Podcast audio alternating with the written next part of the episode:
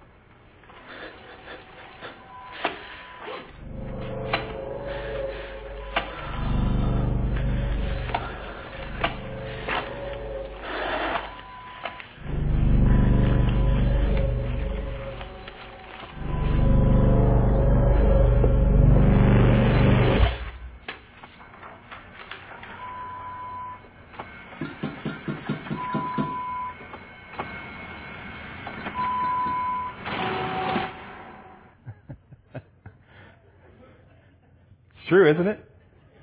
Gluttony appeals to our appetites, it sucks us in, and then it masters us, doesn't it?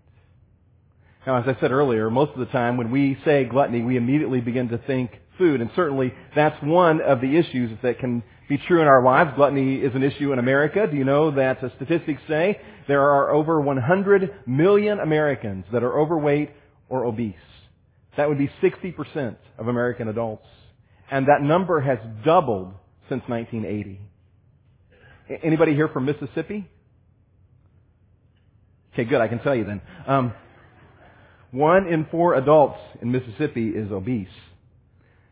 And uh, here's more startling than that. Obesity is now the second leading cause of preventable death in America, second only to smoking. So it is, among other things, one issue. By the way, I heard about a man who found a genie in a bottle, and the genie said, Hey, I'll grant you three wishes. The man said, Okay, first thing is I'd like to have a billion dollars in a Swiss bank account. The genie said, It's done. Here's the account number, handing him a piece of paper. He said, uh, Second wish, I'd like to have a BMW in the driveway. Genie said, No problem. There it is. He looked out the window. There's the BMW. Then the man said, Now I would like to be irresistible to women. Genie said, No problem. It's done. And he turned the man into a box of chocolates.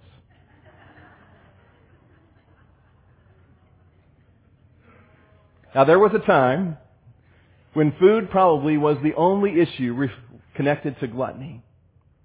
But in our culture of such abundance, I am convinced there are now a lot of other things that like black holes suck us in and master us. There are a lot of other things that reign over our appetites that there's simply just too much of in our lives. In fact, pick your gluttony. Maybe for you it is food. Maybe for you that what has mastered your appetites is technology of some kind. Maybe it's sex. Maybe it is clothes. Maybe it's entertainment. Maybe it's television. Maybe for you, it's shopping. Or maybe for some of us in the room, it's sports. Pick your gluttony. But all of these things, if we allow them, can master our appetites. And they have the capacity to, to cloud our vision, to rob clarity in our life, to steal away the joy and vitality of everyday life. And here's what the Bible says about these things. How do we keep these things in balance? Well, the Bible says this. The Bible says everything is permissible for me. That would include all those things we just talked about in the right context. All of them are permissible. They're not necessarily bad in and of themselves. Everything is permissible for me, but not everything is beneficial. Then he goes on to say this, everything is permissible for me, but I will not be mastered by anything. And when we allow any of those things to master us, there are consequences. Those things I just talked about. It clouds our vision and judgment. It takes away clarity in our lives. And we need to be careful that we don't allow those things to cloud our visions. Now understand this. Our desires in and of themselves are not bad. In fact, those desires come from particular needs that God has wired us to have. Uh, Jewish psychologist Abraham Maslow did a study a number of years ago where he published a list of what he perceived to be our top needs in life. And if you read through his list, most of them, or maybe all of them, line up with what you would find in the Bible that God says are our needs, needs that have come from Him. Maslow said some of our needs are physiological needs. That's food and water and exercise. He said we have a need for safety and security in our lives. And that's true, isn't it? We need that sense of security. We have a, a need for belongingness. We want to feel like we're connected, that we're known and we are, we know others. Uh, he said we have a need for worth and self-esteem. And that's so true, isn't it? Think what happens when people have a low self-esteem, the things that come out in their lives. He said another need was self-actualization, the idea that I can be all that I was created to be. He said another need that we have in our lives is for beauty and order.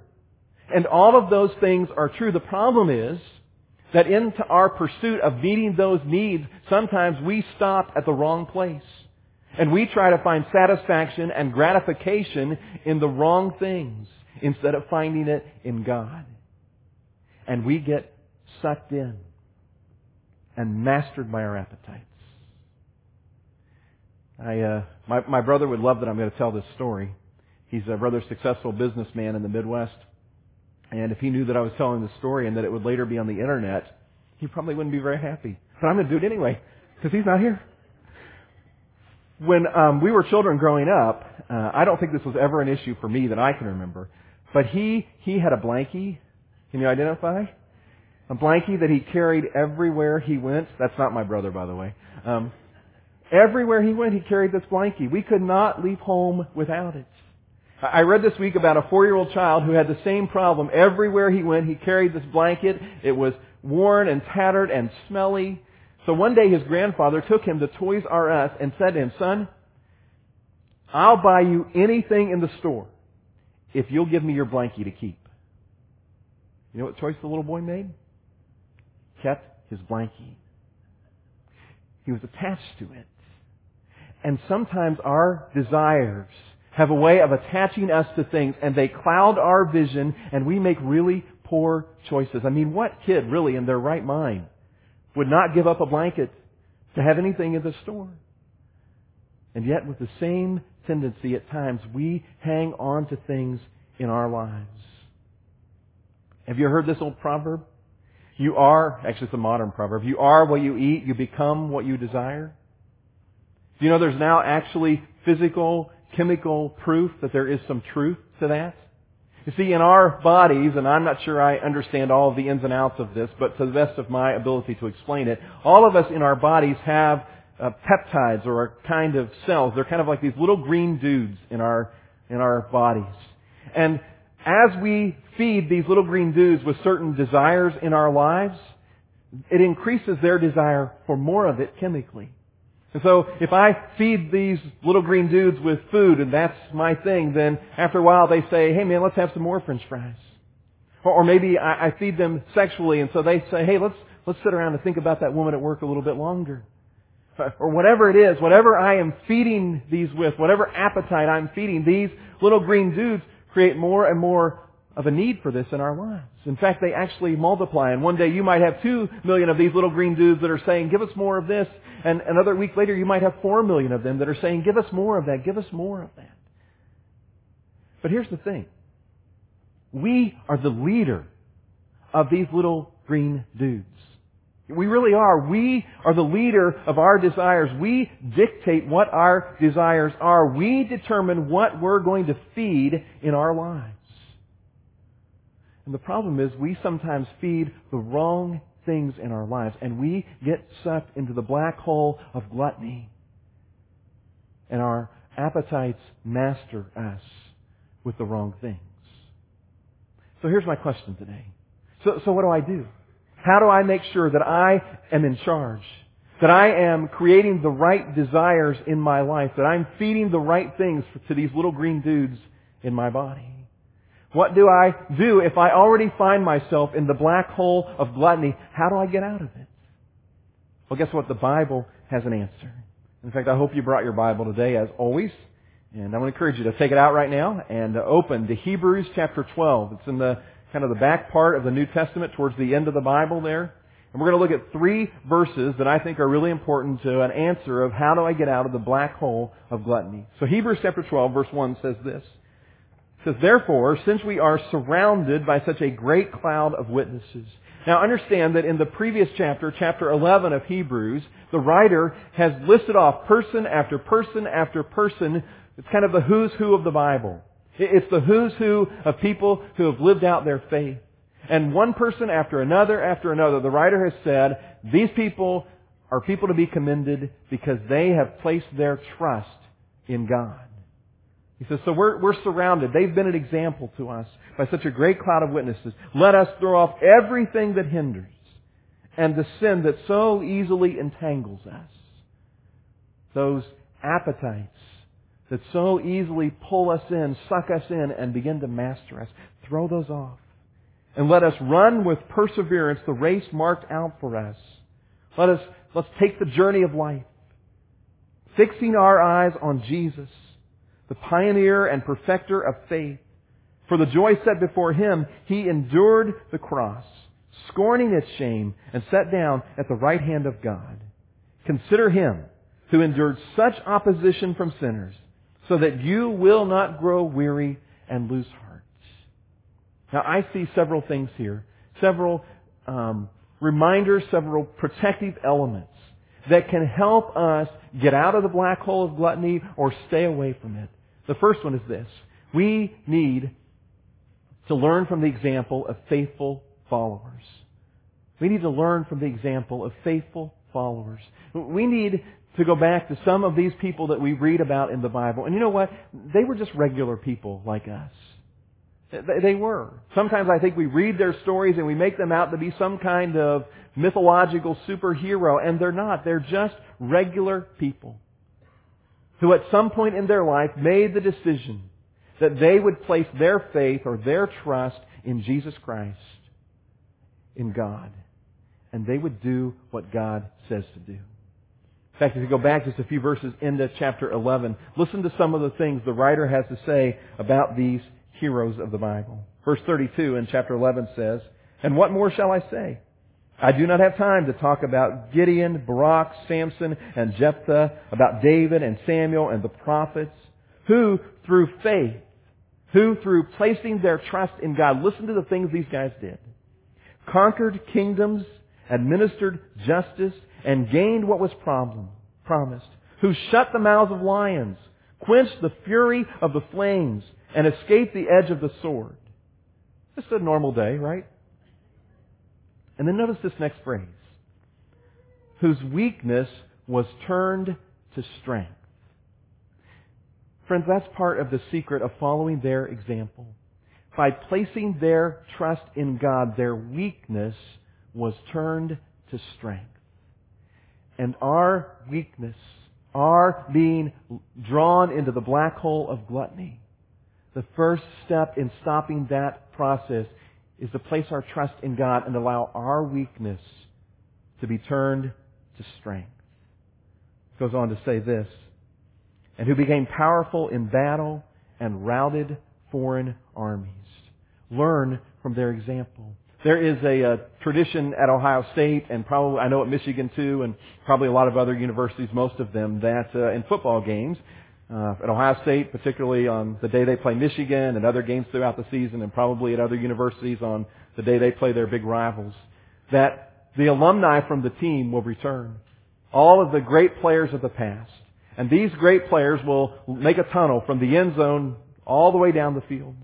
And so when the current players come out of the locker room and they get ready to take the field for the final time, they come out and they are faced with this tunnel of all of these greats of the past who are there cheering them on, encouraging them towards victory as they take the field that day.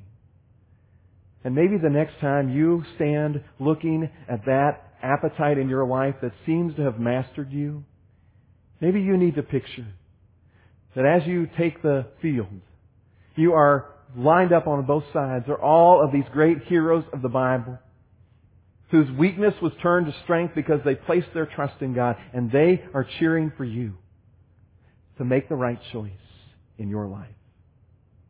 The second protective element that I see in this story is to look to Jesus. Do you see that there?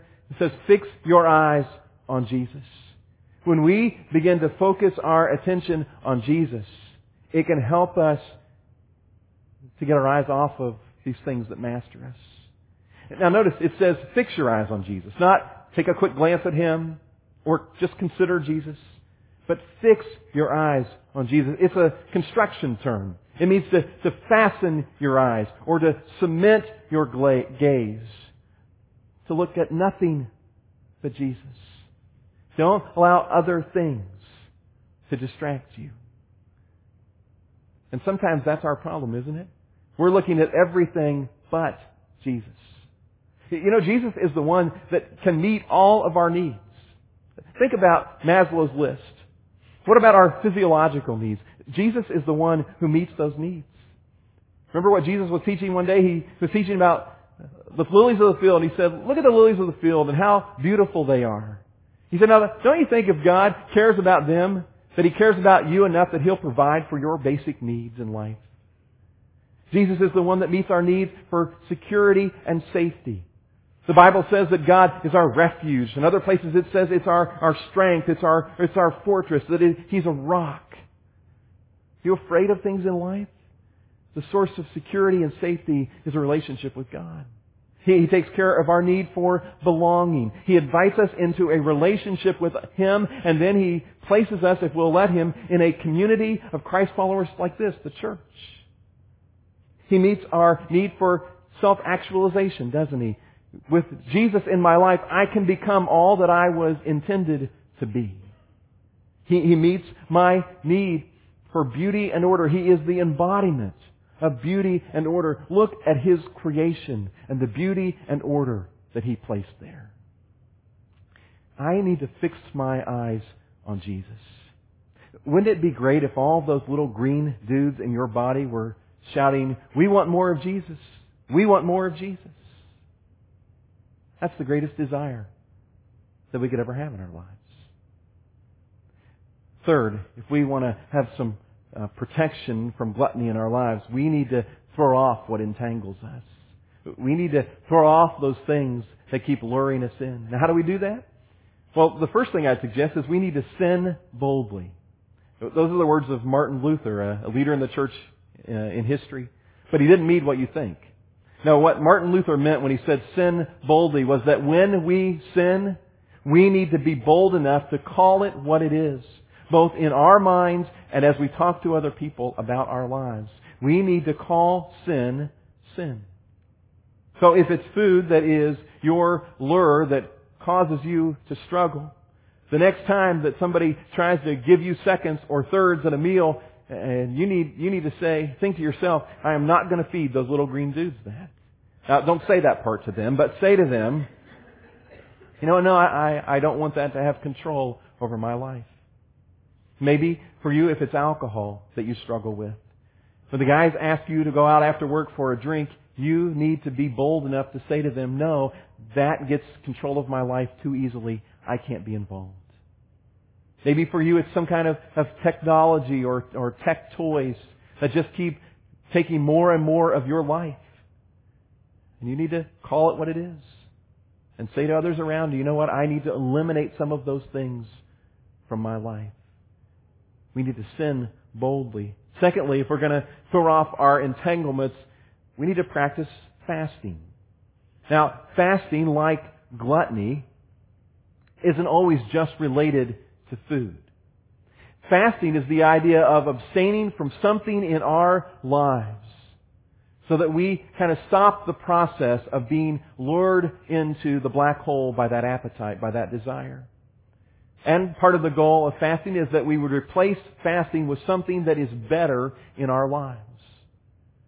Fasting doesn't have to just be from food.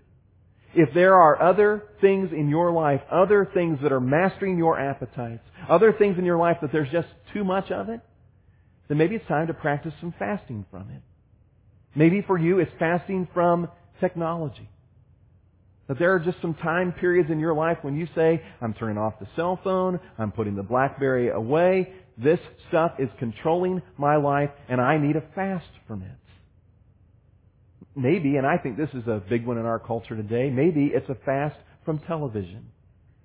Because you know what? Television controls a lot of time in our lives, doesn't it? And so maybe it's a day a week, or a week a month, or some time period that you say, you know what? We're just turning the TV off, we're unplugging it, we're not going to watch it because it takes too much of our lives. It is controlling us.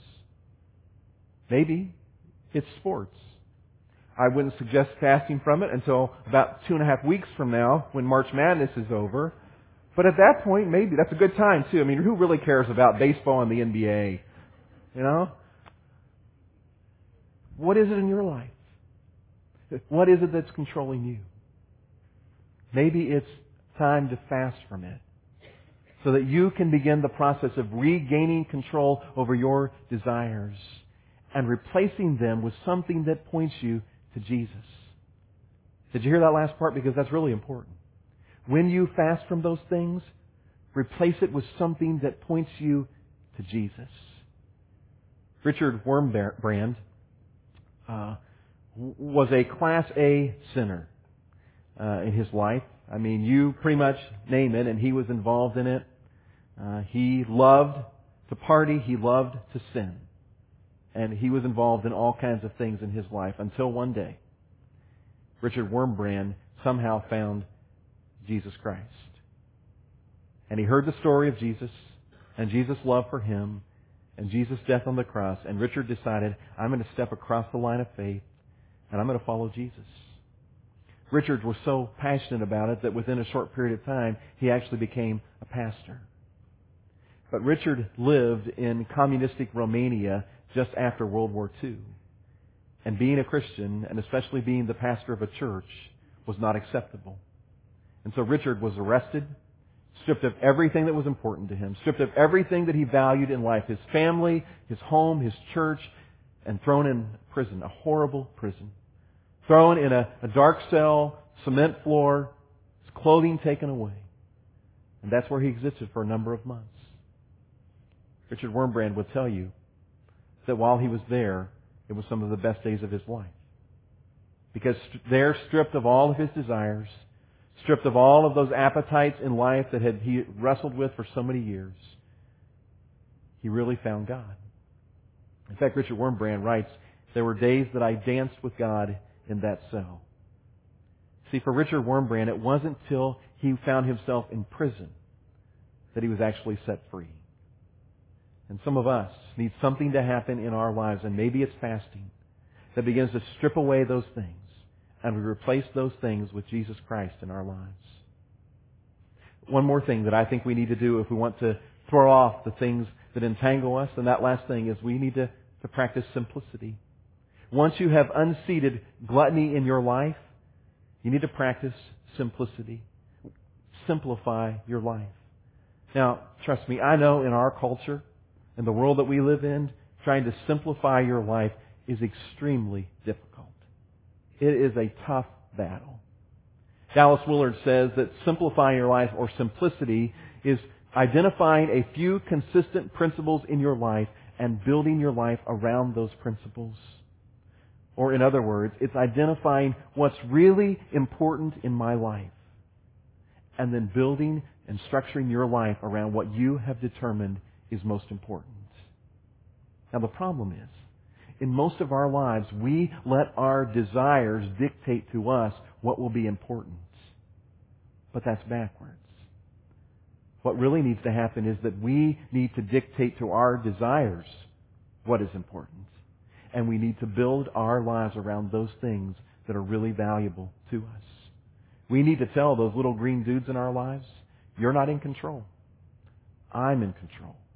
And I'm going to determine what is important in my life. And I am going to practice simplicity and build my life around those things. I love this quote uh, from Richard Foster. He says, Christ followers should do less and be more. Think about that. Christ followers should do less and be more. And if we're really honest, if we were to look in the mirror this morning, a lot of us would have to admit that we do less and we have more when the opposite ought to be true. We ought to do less and be more. Uh, you've, uh, most of you know the story of my oldest son, Michael. Uh, he is a cancer survivor and uh, a little over a year ago finished his uh, chemotherapy treatments, which went on for about a year, and placed him in the hospital every third week for about a week at a time. Now, during that time, um, I was thinking about this in our life group the other night as we were talking about some other things, and it just reminded me, you know, during that time when we would go to the hospital, we didn't take a lot of stuff along. I mean, we took what was necessary. But we realized when we were going to the hospital for those stays, we weren't going to be comfortable. We didn't want to be there for the long haul. This wasn't our home. We just went there out of necessity. And when we would go there, we had just two or three things in mind. We went there for him to get well, to get the care he needed. We wanted him to know that he was loved by his family, and then we wanted to get home. And I think that's God's plan for all of our lives here on earth. He doesn't want us to get too comfortable. He doesn't want us to let our desires determine our direction. He doesn't want us to think this is the end. This is where it all ends. Now, I think He wants us to have a similar attitude. I think He wants us to get well. And you know what? All of us have a sin sickness.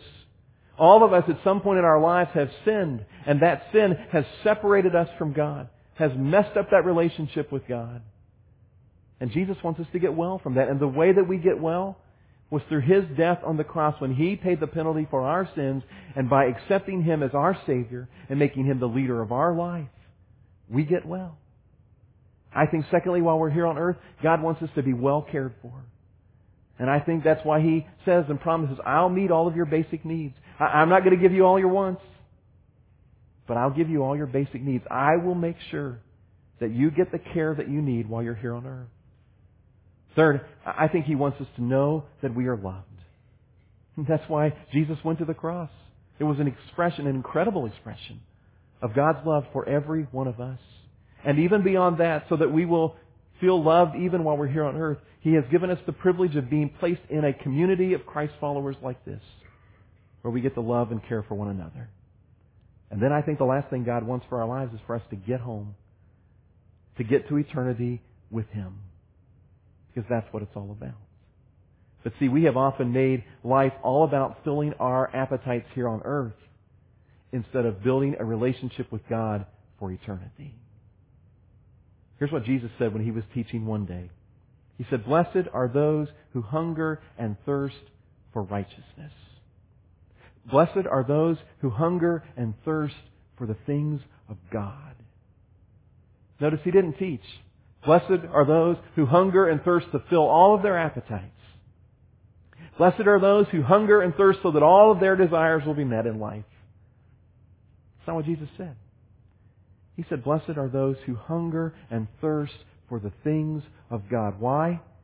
For they shall be satisfied. Let me ask you. When you let gluttony creep into your life and suck you into the black hole, do you ever get to the point where all of your desires really are fulfilled? Where you are really satisfied in life? I have never been fully satisfied by feeding any appetite in my life other than hunger, hungering and thirsting for Jesus and the things of God. And I will guarantee you, I can promise you from my life, it's the only thing that has ever brought true satisfaction. Let me pray for us. God, there are a lot of things in life that we can pursue, a lot of things that we think we're hungry for. A lot of appetites that we sometimes try to fill. Father, I thank you for this reminder this morning that none of those things bring real and lasting satisfaction. The only thing that brings real and lasting satisfaction in our lives is Jesus Christ. So God, I pray that you would place in us, or remind us that you have already placed in us, an incredible desire to know you and to be known by you. And Father, would you help us today, every single one of us in this room, to place our trust in you and you alone. In Jesus' precious name we pray. Amen.